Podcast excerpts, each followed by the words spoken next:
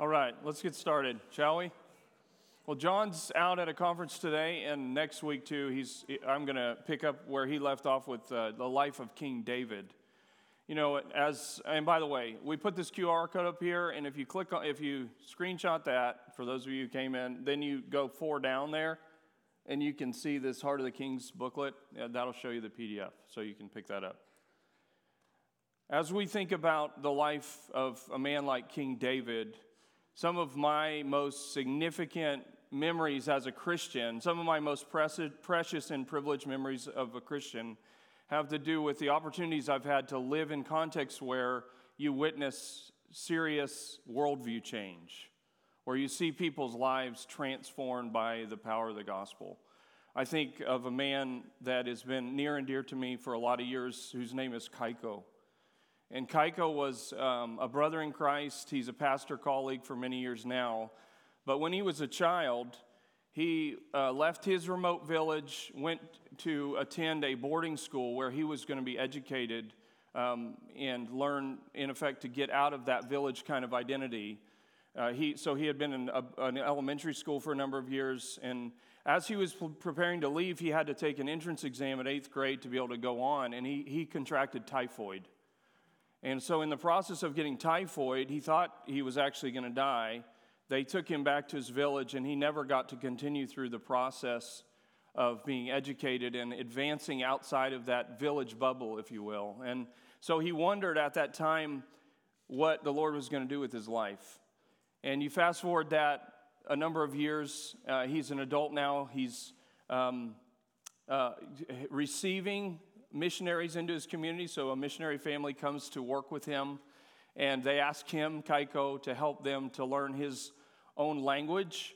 And uh, he begins to hear the message of the gospel of Lord Jesus Christ. He's converted. He comes to faith because he has access to God's word in his own language. And he becomes a pastor in the churches. He begins to help those um, around him, and especially the missionary team, work on creating a written Bible translation to, to provide additional scripture in his language. He, he has two children, both of whom he's now able to raise in the fear and admonition of the Lord. And so he never did that which his cousins uh, did and um, achieved success, as it were, in, in getting outside of the village life. And yet, what I saw in him as he grew was that stable, humble, quiet integrity of life. A man like, Nathan, like Nathaniel in whom there was no deceit. A man who learned to love people well and minister well to others around him. Kaiko and his wife, Palava, were the ones who were involved in teaching us the Ata language and culture. And so he was alongside, spent hundreds, if not thousands, of hours doing these kinds of activities with us with Jesse and Ian, sometimes sitting in the background, just observing life in the community together, where we're just living life alongside them. We had the privilege of building a church together and a house together and a school together. We had the privilege of teaching children to read and write in their own communities together. We had the privilege of worshiping together around the Word of God. They loved our kids well, so Liam was born when we were there, and they loved him well. Talia was born when we were there, and they loved her so well, carried her everywhere. Uh, Jesse was taught what a fruit bat was by Kaiko in the community there. Ian was taught to eat grub worms in the community there, believe it or not. And just the privilege and joy we had to work together as we taught and as we traveled, as we um, shared God's word in his life with others. Uh, just just the, the, remarkable privilege of what the Word of God can do to provide a kind of integrity of life for us that we shouldn't take for granted. You know, as, as we were developing curriculum to teach the churches and uh, had the privilege of just having a whole slew of written resources that mirrored one, or, one after another of the books of the Word of God and made those available for people in those communities as we were able to appoint leaders um, to, to be responsible for the churches, as we were able to work together with pastors um, who were interested in, in furthering their skills to be equipped in ministry.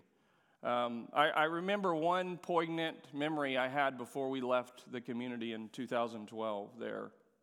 we, we bought this Panasonic Toughbook, and, and none of the people in the community knew how to type. And um, we were there in the community, and Kaiko, as a leader, was determined to be the example of people learning to type. So this is a man almost, he's in his 40s, mid 40s, and I would hear him down there every night under the, we had to set up a solar electric system. We didn't have um, regular city power, there was no such thing. We, we were out of ways. And he was down there every night at 1 and 2 in the morning using typing instructor in English to learn how to type so that he could be more effective to teach God's word to others. And that, that, that was a remarkable testimony of faith and faithfulness for me. Um, I think of the words of Jesus that he says, faithful with little, faithful with much. He says, no person can serve two masters. He says, the same spring cannot produce both bitter and sweet water. Proverbs says, guard your heart for it is a wellspring of your life. And I can tell you, a man that you wouldn't have known as we got prepared to leave the community there in, in, the, in the village context. And they, they, brought, they, they brought the whole community out to the airport to, to, see, to see us leave. And what was, what's humbling to me is that when you're sitting in that context and you're seeing that kind of integrity lived out, what you realize is that God has done a kind of remarkable life changing work that you didn't actually have much to do with. That God, in fact, has done a kind of work that His Word can do that provides a kind of integrity for life that is what we should all be aspiring to.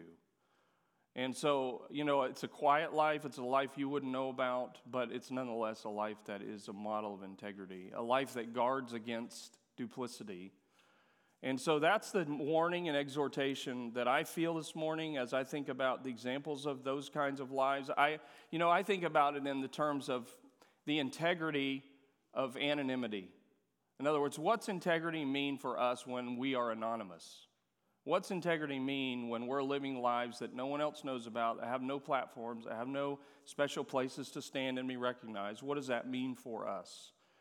And so I, I want to challenge us with this this morning. And I, I, don't want you to be put off by changes I'm making to the verbiage in your, worship, in your guide, worship guide, that would be. I'm not changing that. But in your uh, study notes guide, I don't want you to be put off by that. I'm just adjusting a few of the, of the headers there. And in the short form of our main point this morning, I just want to issue this challenge to us to beware duplicity and to treasure integrity. That's the, that's the short version of what I want to communicate as you see that in your outline. And so let me ask you a few introductory questions so we, we get started this morning. And, and I feel this challenge daily for my own life, and, and we see it reflected in the life of David. What are the duplicities or the ambivalences or the dual um, services? In other words, what two masters do you frequently serve and tolerate in your heart before the Lord? Are you a person who's actually, and I ask myself the same question, am I a person who's pleading with the Lord, like David did, or like my friend Kaiko often did, to expose those duplicities of heart for me and to make the meditation of my heart actually pure? Am I really seeking the Lord in purifying the meditation of my heart? Am I truly treasuring integrity above all else? Such that I see myself living a life that's well lived before the face of God. That, that's my goal. I, I, am I satisfied with the integrity that comes from anonymity? So if I never get a platform, never speak at a big conference, you know, just talk to a few people here and there, don't write a big book that's super important, like, is that okay? And I, I know that may not be all your frame of reference, but certainly the tension or tr- the tendencies are the same for you as they are for me. And so, as we look at the example of David this week and the next week, we're, we're asking ourselves what ingredients contribute to a man or woman who pursues the heart of God? In other words, who is seeking to live with integrity. What are the ingredients for that? In other words, how do we ourselves beware of that kind of duplicity and treasure integrity with God? So that's our challenge this morning. And uh, I'm going to start back in 1 Samuel chapter 13, verses 13 and 14. so we can get our bearings quickly. If you want to look there briefly, just to get our bearings again where we are here. The, the, the story of David doesn't really pick up until chapter 16, but I'd like for us to get our bearings in chapter 13 because you remember that when David is called a man after God's own heart, David himself is still anonymous. God is aware of a man after his own heart, and yet no one else is aware of that man. And God, in fact, through Samuel, speaks to King Saul in chapter 13, verses 13 and 14. And those verses say, And Samuel said to Saul, remember, Saul had failed to do that which God had told him to do and eliminate the spoils of the Amalekites. And so Samuel says to Saul, You have done foolishly. You have not kept the command of the Lord your God with which he commanded you. For then the Lord would have established your kingdom over Israel forever but now your kingdom shall not continue. The Lord has sought out a man after his own heart, that anonymous man who was shepherding sheep. And the Lord has commanded him to be prince over his people because you have not kept what the Lord commanded you. Now, that's a strong and sobering warning to Saul. You have not obeyed, you have acted foolishly, the kingdom will not continue and yet a really high praise for the anonymous David. This one who God had seen from afar, if you will, and had seen that he was characterized as a man after God's own heart. And so we see that contrast all throughout, like John mentioned last week. Remember, King Saul fears man most of the time. And what we'll see from David is that he fears God most of the time. King Saul sought his own kingdom, sought to establish himself. And David seeks God's kingdom and seeks God's establishment of him and uh, of his, his dynasty, if you will. King Saul concerned himself with his own personal glory, and David was concerned with God's glory.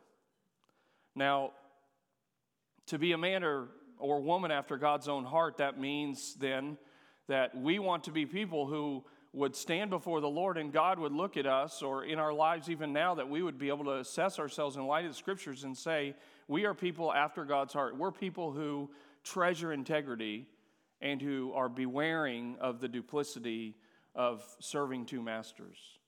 And so I pray that that's the case. I pray that's our desire. I pray that our priority would be to hear God declare us men and women after his own heart, that we would be pursuing a kind of joyful integrity in the presence of our Master, Lord Jesus Christ.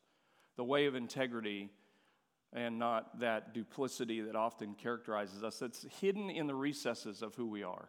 That's not necessarily seen in the surface, but is hidden in what we understand and should come to understand about the dangers of our own hearts.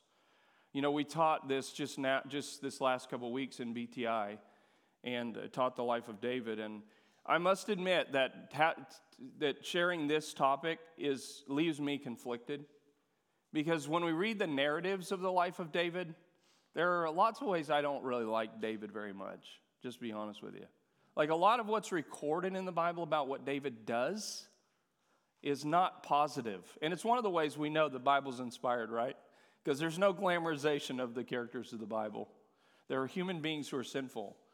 But what God challenges me with in the account of David and in this just kind of a description of a man after God's heart is not what David does, but who God sees him in terms of who he is before the Lord.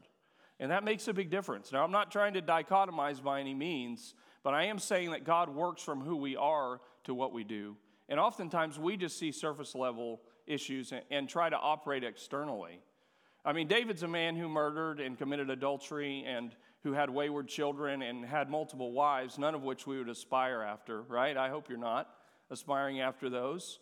But what we see is this man who lived his life before the face of God. And therefore, next week, when we talk about David's repentance, we understand that he was also a man who was sobered regularly by the influences, the effects of sin in his life. But today, particularly, focusing on this idea that he's pursuing a kind of integrity before the Lord that was his priority. And so, to be clear, thankfully, we don't trust in David for our salvation, right? He's in the line of Christ, but he's not Christ. We trust in the one, and just imagine with me what it's like to live a life fully in, with full integrity before the Lord. That's what Christ did, and before God the Father. And so, um, as we think about integrity and repentance next week, uh, we'll be pointing back to these foundations of faith, the integrity of faith that we're building here um, this morning. And so, just remember with me that what we're pointing toward is this bewaring of duplicity and treasuring integrity. And we want to see that in the life of David, even if it's imperfect. So let's highlight a few principles that we, we pull out of the text here. And we're going we're going to jump over to 1 Samuel chapter 16 to start tracking with the life of David there. And remember, I'm going to follow this outline. So mm, Roman numeral one is Roman numeral one, but I'm just reframing that as God pursues your heart, okay? God pursues your heart. Because in order to cultivate integrity in us, first, God pursues your and my heart. The gospel is all about heart change. The gospel is all about hearts of stone being made hearts of flesh. The gospel is all about old wineskins being made into new wineskins, like we'll hear in the sign this morning. Now, in the way I grew up, that's a foreign concept. You may say, wow, well, I thought you grew up on the mission field. Well, I did, but I also grew up in an environment that was very behaviorally oriented and moralistic. And in fact, um, emotions or descriptions of the affections of the heart, where the heart stands before God, weren't very much talked about. In fact, they were kind of viewed with suspicion. Um, and so when, when we are talking about heart before the Lord, we are indeed including the whole person. We're talking about what compels us to function the way that we do, what compels us to act the way that we do? What are our intentions? What are our motivations? Unless you and I are deceived, and let's not be, we're talking about integrity, an integrity that unifies a whole person. Because God cares about our affections for Him. When God says, Love the Lord your God with all your heart, soul, mind, and strength, and Jesus even added to that, He's talking about whole person devoted to, oriented toward God as our Father and Christ as our Savior, with the Holy Spirit at work in us. So God is at work to do that which changes our affections. What I, I define affections as the abiding assurances of our souls. The abiding assurances of our souls. What is the abiding assurance that keeps your soul grounded? That what is, what is it that unifies your life? What is it that integrates your life? What is it that settles your life? What, what composes you? What assures you? What organizes you? Those are the kinds of descriptions that we talk about and think about when we talk about the heart of a person, the center of being. And that's the way the Hebrews would have considered that concept. And so when God says, I found a man after my own heart, we should say, wow, that's, that's an amazing statement from the Lord. And so let's look at a few of the ways that God pursues that integrity of heart with and for us. Because if God doesn't first pursue us, we're not pursuing Him. You know this, right? Like, praise God, He pursued you, that you're here today, this, and God has pursued you or and is pursuing you. Because if He doesn't do that, then we're not pursuing Him. And so in 1 Samuel chapter 16, God sends Samuel to Bethlehem to find a man, uh, and God has already described after his own heart. And in verse 1 there in chapter 16, uh, the Lord says to Samuel, How long will you grieve over Saul, since I have rejected him from being king over Israel? Fill your horn with oil and go. I will send you to Jesse the Bethlehemite, for I have provided for myself a king among his sons. Now, we could sit here and talk for a few minutes about what it was about the situation that made Samuel hesitant to let Saul go. We could, we could talk about that. We could find applications in our own lives of ways in which we aren't willing to turn our face toward the next decision because we're regretful and of the fact that the last decision we made didn't turn out the way we wanted it to. And so we need to keep holding on to it and try to somehow make it right. But we, we don't have time for that today. But the fact is that Samuel himself was still kind of mired down in a kind of regretting, regretting what had happened. Somehow, either God hadn't done what he needed to do, or Samuel felt like he hadn't done what he needed to do. And so, God compels him, though, to go in search of his chosen king. And so, when he arrives in Bethlehem, Samuel asks Jesse to bring all the sons before him. And you know the story here. I'm not going to belabor all the details. But in 1 Samuel chapter 16, verses 6 and 7, they start to come to him, all seven of them, And they look on one after another after another. And, and look at that statement in verse 6. Samuel looks at Eliab, the oldest, the eldest, and says, Surely the Lord's anointed is before him. In other words, surely the Lord's anointed is standing before the Lord. Surely God sees him. And sure, in other words, surely this is the man God would choose. And the Lord says to Samuel, Don't look on his appearance, don't look on his stature, because I have rejected him, he says in verse 7. For the Lord sees not as man sees. Man looks on the outward appearance, but the Lord looks on the heart.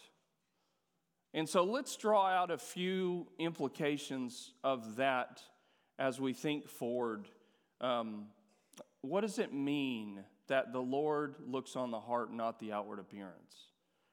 Well, first of all, I would say it this way, and this is my reframing your point A there God pursues your heart in order to integrate your whole person. Because despite all that Samuel had learned about Saul, he was, Saul was very physical, but he was faithless. And Samuel is still conflicted about how to negotiate and reconcile appearance and faithfulness to the Lord. How to negotiate and reconcile physic, physical, the physical with the, with the spiritual, if you will. And uh, scripture is clear that God does not in, does not evaluate people according to mere physical measures. And yet, we as human beings, that's our tendency. Just take a small look at the Super Bowl as an event, okay? A small look. You got a billionaire who's flying in on her, her private jet, and she's all the talk of the, of the whole situation. You got a football player who's managed to align himself with her and so create this sort of public image that's all about self promotion and you've got an event that's just massively organized around money and wealth and status. Is there anybody there who's talking about someone other than the who's who of what we consider to be this world, right? Now, listen, I'll watch the Super Bowl too, okay? I won't watch the halftime show, but I'll watch the Super Bowl too. And I'm just, but I'm just telling you, don't be surprised. It's, it's a big outward event that is all about the glorification of man. It really is. And that's not the way God functions. Like, God is about the anonymity of integrity before Him. Now, that should sober us significantly because God does not care about how we posture and maneuver and promote ourselves in the face of others. I don't think this is just about when, when Isaiah chapter 53, verses 2 and 3 talk about Jesus not having a form of majesty that we should desire him, no beauty to desire him, that he was despised and rejected, that he was a man of sorrows and acquainted with grief, uh, as one from men whom men hide their faces, despised and we esteemed him not. When, G- when Isaiah gives that description of Jesus, he's not just saying Jesus was not good looking. That's not the point, as far as I'm concerned. The fact is, is that the kind of self sacrificing humility that Christ took on in form is not the kind of self sacrificing humility that appeals to the world. I don't care whether Jesus was you know, one of the top 10 best looking man, men in Israel or not. The fact is, the way he lived indicated a kind of, a, a kind of godliness, a kind of integrity that doesn't attract people to him. He didn't have his world makeup on, he had his God sacrificing before his father face on. He was a man who learned the anonymity that is required for integrity. And so that's the challenge I feel is that when God the Father took God the Son took on flesh, his form was very average in the eyes of the world because he didn't do that which the world wanted him to do. And yet Jesus was the one that the Father said of, this is my son in whom I am well pleased. And so God wants that kind of devotion from us. He wants our whole beings as living sacrifices. So it's not just about one or the other. It's not about the physical or the spiritual. It's about the integrity that God wants to build in us pursuing after Him with a whole heart. And so God pursues your heart in order to integrate your whole person. He wants the whole of your being devoted to, to Him. But we have to beware We've, I think this is clear enough, and this is my reframing of your be there. Beware, because we sinfully do the opposite. Your proclivity, your inclination, your tendency will be to do the opposite. We are syncretizers, okay? So, in cross cultural terms, we, we amalgamate the conveniences of one or the other religious systems, we, we mix them all together at our own convenience. We syncretize and try to live lives that are not in, uh, characterized by integrity. We, we actually can live an outward life that projects a kind of devotion to the Lord. And then inwardly, we know that there are areas of heart and life where we're not actually devoted to the Lord, that our abiding assurances of soul, our affections are not for the Lord. And so we have to beware because we have the, the intention and, the, and make decisions regularly to do the opposite. And we, we see this come out in a whole host of ways in our lives. For example, for parents, and I'm guilty of this too, what is it that I'm promoting as, as important in the development of the lives of my own children? What am, I, what am I teaching? What am I training toward? What am I guiding in? Is it really the case that I pray most desperately for God to, to cultivate, to create an affection of heart of, of those of my children, of those I'm shepherding, such that really what's the priority for them? And they would be able to tell you if I interviewed, if you interviewed one of my kids and, and you asked them the simple question, what does your dad care the most about in your life? I hope, I hope the answer is he cares about my integrity before the Lord. I hope.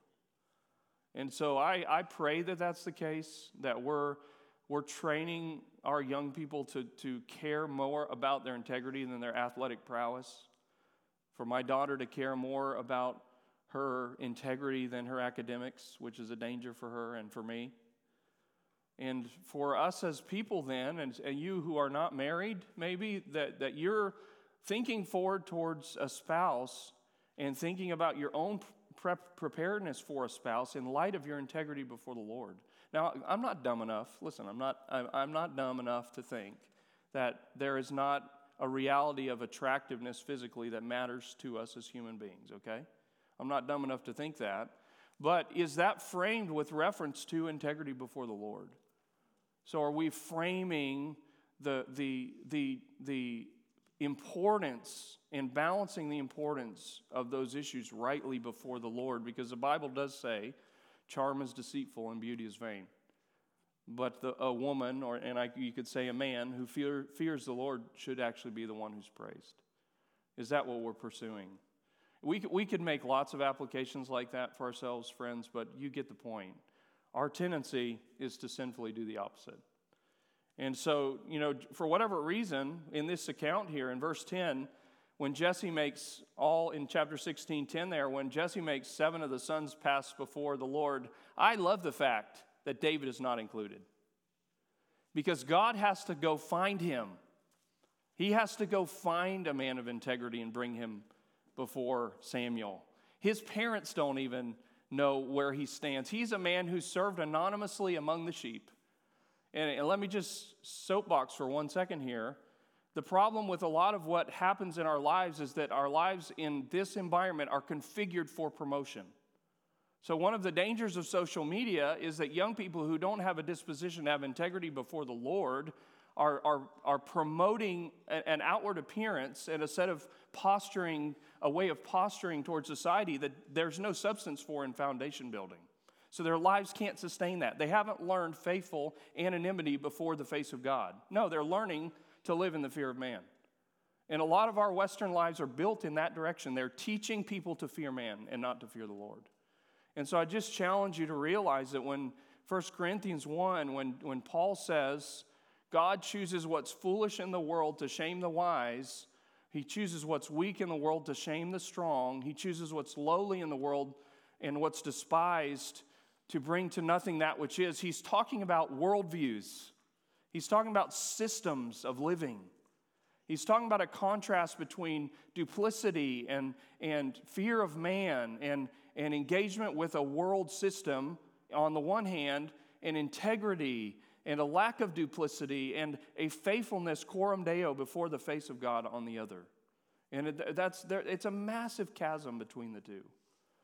And so that should, though, encourage us because here's the deal God levels the playing field of human existence. Here's what I mean by that It doesn't matter whether you have more aptitude. It doesn't matter whether you're more skilled. It doesn't matter whether you have the physiology, like one of one commentator says, athletics is about it's about physicality. You're not 6'5 or 6'7 and 250 or 270 pounds. Okay? It doesn't matter. Because in the eyes of the Lord, what matters is that we're all on the level playing field of an accountability before His face. And that's it. So we all have the same level of privilege to have the opportunity to engage with a life of integrity before God. We all have it. And so God levels the playing field of existence. You think He needs one of us to be, have more ability and talent than another? Like, is God sitting up there thinking, man, if I'd only created more talented people at UBC, everything would work, right? Or I only did that. No, God doesn't need that. God desires that we faithfully pursue integrity before Him. That's what He wants from us. And so that should encourage us and challenge us. It does me. And so then, as we proceed in this, pack, this passage, God is interested in integrating our whole person. We sinfully do the opposite, and, and God's going to therefore take a lifetime to teach us integrity. He's going to take a lifetime. Did you realize that's one of the chief outcomes in God's economy of your life? is that He gives you the lifetime that you have to build integrity in you before Him. That that's, a, that's a, a, an important activity that is called sanctification in the New Testament. And we see that even in the life of David. We see it in the life of others in the Old, in the Old Testament too, like Moses and Abraham and, and Abraham's sons. We, we could just give example after example of how the process took a lot longer than they expected it to. And it's taken a lot longer than I expected it to in my life. And you probably feel the same way. Because Samuel says, Send David down here in verse 12 and 13 there in chapter 16. And they bring David before them. And it, and it says he was ruddy and had beautiful eyes and was handsome. So that's part of my point is not to say it's all about David's appearance as such. It's, that's not what God means when he says, primarily what he means when he says he doesn't look on outward appearance. Because the Lord said to Samuel there in verse 12, Arise and anoint him, for this is he. And so Samuel takes the horn and anoints him in the midst of his brothers. And then we see the Spirit of the Lord rush on David from that day forward, it says. And so what we would expect is the inauguration of a new kingdom. Because the guy's been, the king's been anointed. Like, next step, tomorrow, the throne's here. We're going to, you know, we got to do some remodeling to the throne room, but we're going to put David in the throne room and he can start to organize his cabinet and away we can go, right? But that's not what happens. You realize that it's going to be 17 more years after this point before David becomes king. And in the meantime of all that, he's going to be betrayed, pursued, harassed by Saul for almost 10 years as, he, as he's running in the, the wilderness, the desert. You think David didn't sometimes wonder, wait, was I, call me crazy, but I think there was this one time when Samuel came and poured some oil on my head and I became king. Like, when did that happen again? I'm starting to lose my mind, right? But the Lord does that kind of work in us. And the Lord did that kind of work in David. Just think with me about the preparedness it takes for David to be able to learn to repent of sin and turn to God. Like, how long does that take? It takes a long time, obviously, because the Lord took 17 years to get him to a place where he felt like he should assume the throne. And we're those kinds of people, and the Lord does that with us. He offers us, and I know you don't think of it this way because I don't always either, but He offers us a privilege of a lifetime to be sanctified. Now, do, you think of your life in those kinds of terms? That Christ forgiving our sins and taking them on our, Himself in the gospel gives us the privilege of a lifetime of being transformed into the image of Christ. That we're those who've died, Paul would say in Romans 7, and died to the law and through the body of Christ so that we can belong to Him who has been raised from the dead. And so we are sitting here this morning, which means we have, um, so, God has some segments of your physical being, right? I mean, I don't know where your mind is right now but I can I can see you. So uh, you're here, but does he does he possess more of your heart today? Are your affections for him greater today than they were yesterday? Is, is it the case that when you sing with the congregation later this morning, that, that you're singing differently today than you did last week or last month? Is it the case that God has done what David himself wrote in Psalm 43 Send out your light and your truth, let them lead me, let them bring me to your holy hill, to your dwelling. Then I will go to the altar of God, to God my exceeding joy. Is that really the outcome? Is that really what you're seeing as the time God's using to transform you into the person of integrity that He desires for you to be, the man or the woman after His heart? And David was that kind of man. He was, as we'll see next week, he was one who would regularly pray, like in Psalm 139 Search me, O God, and know my heart. Try me and know my thoughts. See if there be any grievous way in me, and lead me in the way everlasting. David would be a person whose, whose priority was in that kind of direction before the Lord. So you, I think you're now at least willing to consider thinking that God really does want your heart. That God is, in fact, pursuing your heart. That He wants your heart submitted to Him. That the, the battles, the struggles, and even the victories of your life, just like in the life of David, are intended over time to change you, to transform you into that which God would want a person who lives before His face in integrity.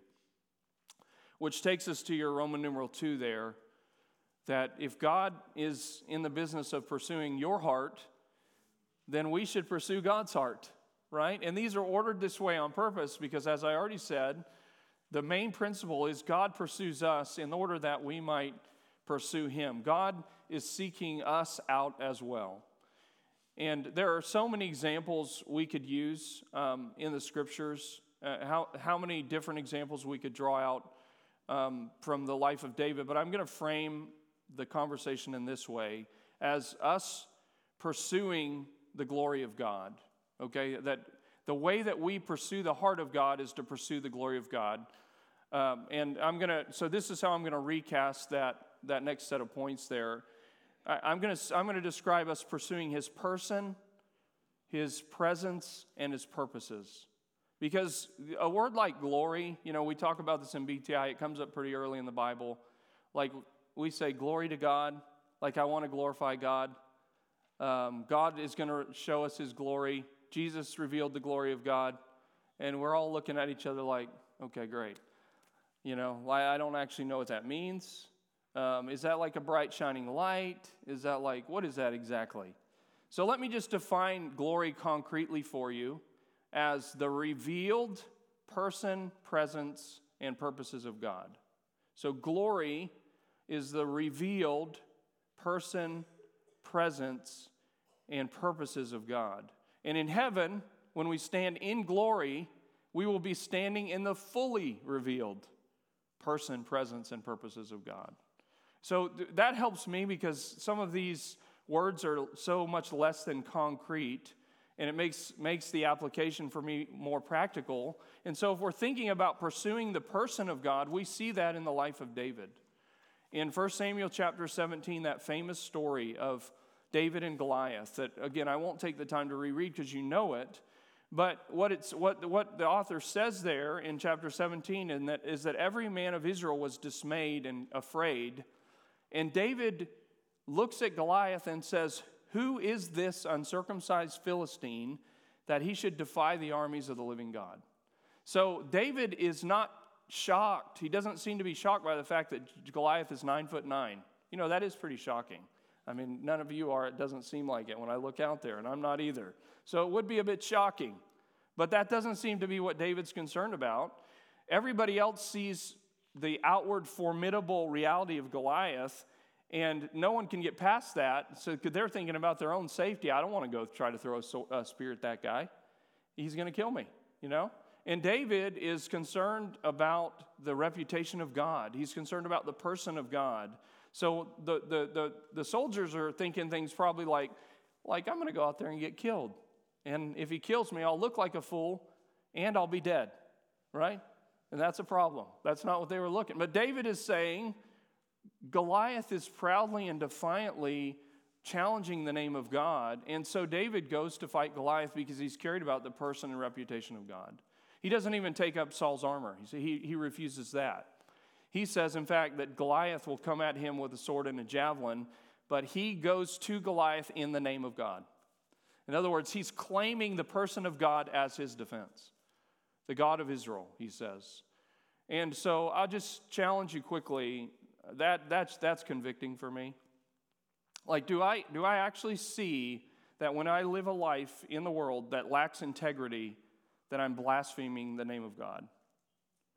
That I'm um, living a life that contradicts the person of God. And therefore, I'm not glorifying God, right? That I'm actually mocking the reputation of God, in effect. And so, are we most concerned about is one of our priorities today to defend the person of God? In other words, to live lives that demonstrate the character of God. That's a, a principle of the integrity that David lived here. And then, secondly, we should pursue the presence of God. We see that many, many, many times in Psalms from David. We could look at Psalm 27, where he says, Only one thing have I asked to be in the presence of the Lord. Um, he says in Psalm 16, In your presence is fullness of joy. In Psalm 63, uh, I, I just long to dwell in your presence. I'm just asking us, like, is our safest place to live and to exist uh, in the presence of God? Is that really the case? In fact, does that mean that our fellowship with God in Christ is actually our priority? That when we face times when we're betraying the integrity that God wants for us and we lose fellowship with God because of sin, that we're earnest to restore that fellowship. That others around us would say, I don't know that much about where that person lives, how nice their house is, or how much money they have, but I sure know their desires to fellowship with God in Christ. Is your soul and is my soul perpetually dissatisfied and disenchanted and discontent? I, I, you know, there's a malaise. We can't talk much about this, but there's this malaise in our Western environment of discontentment. And I, I think a lot of it does actually have to do with what we are pursuing. We're pursuing a kind of status building that, that measures us up or bo- boosts us in the eyes of people around us. And I'll just tell you that the real solution that I'm finding for my own soul is to be enchanted by an opportunity to fellowship with Christ and God. That that would be the delight of my heart. That, that the goals that I set for my day would be, would be orienting me around what does it mean for me to learn today more to delight in my fellowship with God in Christ. And that, that's, a, that's a huge challenge for me. And then, thirdly, in, in light of this idea of pursuing the glory of God, we, we pursue the purposes of God. In other words, we regularly refuse to exchange the glory of God for the glory of an idol. Now, you, you've heard the conversation enough. You know that when we talk about idolatry in the Old Testament as, as the, the, one of the Ten Commandments, we're, we're not just, and Jesus makes this clear, we're not just talking about an outward image we set up and worship. We're talking about the danger of idolatry is that which divides us, which, which, which creates duplicities of loyalties in us, which makes us less than fully inclined to worship God only. I don't think it was just because God is a being whose spirit and not an image that God said, don't make images, because he was concerned that people would make images that would be substitute, they would be alternatives for the worship of him alone. And he didn't want people to be tempted by that. And so David is one who is known in the Old Testament as one who pursued the heart of God and put away idolatry from before his eyes. In other words, he was pursuing the purposes of God to make himself known, to make God known, and not to make himself known. And so that's why David says, I'm not going to set a worthless thing before my eyes, like Psalm 101. And, and when, you, when you hear the account of Solomon, David's son, when he was old and his, he, his heart was turned away, it says that he was not wholly true to the Lord his God, as was the heart of David his father. Or that's, that kind of thing is said about Asa as he set up idols, that his, he was not truly devoted as was the heart of David his Father. And so, just diagnostically again, do we seek the integrity of worshiping God alone? Is that really a priority for me? Am I, am I desiring to allow the Lord's in Christ, His Word, to expose that which I idolize, that which I pursue, that is actually a false kind of worship? It, it brings me back to what I said in the first place. I'm just telling you, like in missionary life, as an example, okay, like I have friends, and they're, they are friends, but, you know, on day one, in the community they're going to minister into, the camera's on right? Like, because what they're thinking is 10 years from now, maybe 12, you know, I got a video I need to make, and a book I need to write, and a story I need to tell. And that's not what I'm talking about. That's not what I'm talking about. I'm talking about, again, to return to what I'm describing, that idolatry is rooted out of our hearts in the anonymity of our lives lived before the Lord. Now, I'm not saying it's a solo sport, okay? So don't misunderstand me. We help one another in the process of that. But what I am saying is there's a, there's a serious before the Lord position that helps Him to show me how to, how to identify that which is conflicting the interests and affections of my heart. And that's, that's, again, I've said it too many times already. It's a huge challenge for us as human beings because so much of our life, lives is lived in a way in which, from the appearance of things, we are, we're completely fine. There's nothing to worry about. And yet, in the eyes of God, that's not the case. And, and so, as we pursue the glory of God, as we pursue God's heart for us, His person, His presence, and His purposes, we're learning to abide in faith. We're learning to abide in the assurance of salvation. We see that all through the life of David, especially in chapter 17, as he um, says that you know it's the lord who delivers him from the paw of the lion from the paw of the bear. Hey let me just tell you like i've been out by myself in places where if i got killed there would be no one who would know where i was. And so the decision i'm making out there when you know i got some people who are pretty frustrated with me out in the middle of nowhere in the amazon basin um, and for me to get killed is like there that's it. Like you're dependent you're you're in a position which is a metaphor, the idea metaphorically, what I'm describing is that's how we live before the Lord. We live and die because the Lord gives us strength to be changed, to be those who seek out the assurance of his salvation, like David did. There was no one who was, who was checking up on David in the many instances where he faces the lion or the bear. There's no way that people could have checked up on him and all the ways God was at work in him over those many years of being pursued and afflicted and acting like a madman with the Philistines. All kinds of places where he was, where God knew where he was, and therefore God had to be his salvation. And that's us too, that God brought him through those circumstances. God gave him victory. God helped him to win victories, to have um, a, a growing resolve and fortitude that God was the one at work to cause him to abide in the assurance of God as his salvation. And so that's why David says in Psalm 27, he says, Be gracious to me and answer me. You have said, so God, you have said to me, Seek my face. And my heart says to you, God, Your face do I seek. That's David not writing, I know he wrote for us but he wrote for himself. He wrote to, to reflect on, to, to, to catalog the, the, the posture of his own heart in seeking the face of the Lord. And he knew, he says later, he says, God, you are the God of my salvation in that same psalm. And so, just as a, a reminder and uh, a mention here, that David was the one who there, there's a way in which these Old Testament prophets, and David spoke prophetically many times, they were looking through the annals of time at the dim figure of the Lord Jesus Christ. They knew there was a Messiah coming. They couldn't quite make him out, the scriptures say, but they knew he was there.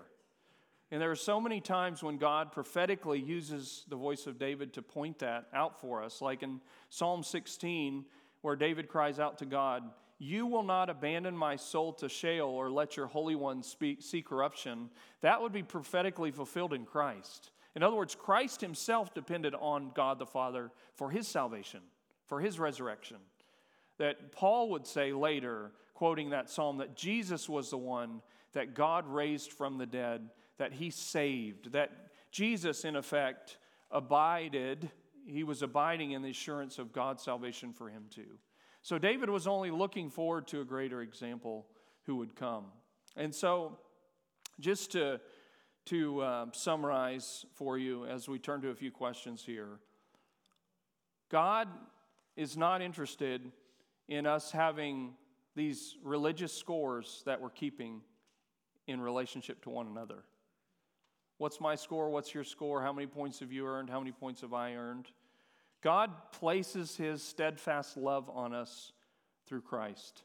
He pursues our hearts in Christ so that we can pursue the heart of God in Christ, so that we can be those who are truly seeking to glorify God, or those who are truly desiring the presence, the person, and the purposes of God for us. That our hearts are being conformed, transformed to be whole in that way. And that that would affect the ways that we live, the priorities that we have, the, the, the words that we speak, uh, the actions that the, we take, the futures that we carry forward, the people that we marry. That those would be the ways in which that, all of that heart posture before the Lord gets manifest. So I just want to give you a closing illustration um, that I think of often. So you remember my friend Kaiko. He's, he's one of those who would play the drum in our services. So our, our worship services often didn't sound like what you would think because there's this, there's this drum the Ata have. It's made out of one big hardwood hollow log. And when they hit that drum, so that stick there is a, it's a stick they hold upright, and it's about seven, five, five to seven feet long. And they strike the middle of that drum, and as they're striking it, they let the stick go. Bam, bam. And you can hear that drum resonate throughout the valley. Uh, it's, it's unmistakable. It's a pure and clear sound, and everybody who hears it knows what it is. And I think of Kaiko's life that way. I think of, I pray that our lives will be that way, that the resonating sound of your life is an integrity before the Lord that is unmistakable. And that people who hear and see that in me and in you would be challenged that that's a life worth living. This life I have over here, it ain't worth it because it's lacking something. And so, is that the consistency of your life? Is that the consistency of my life? Do we, do we live in a sincerity of God pursuing our hearts and us pursuing His? Is that the joy of our lifetime that He's doing that? You know, I'm old enough now to have to be thinking that a lot of what I would consider to be my greatest privileges are in the rearview mirror. It feels that way sometimes.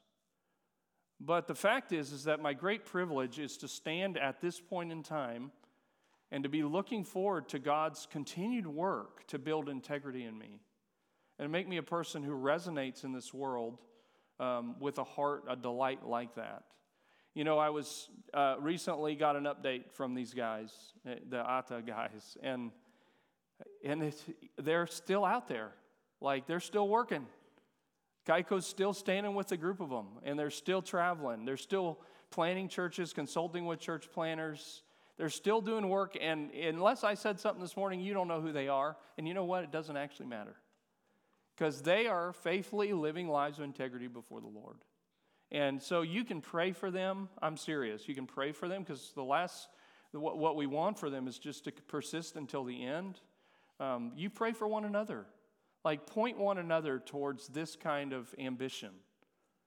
This is our aspiration. Like I said, it levels the playing field of life for us. So I just challenge you to be thinking of life before God in those kinds of terms. That, that, that's really who we are as Christians. When we say Christ followers, that's who we are. So I'm going to throw a, a revi- revised version of your discussion questions up here. Um, and they're, there's, they're pretty similar, but there's a few differences. Um, and just encourage you to, to think about these a bit for the next few minutes as, as we get ready to turn toward our services. Um, I don't need to read them because you guys are good readers, you know? So you can look up there and read. It's amazing. Um, so I'm going to pray, though, and then I'll let you let us talk about this for a bit, okay? Father, um, I'm very grateful to you for your salvation of my life.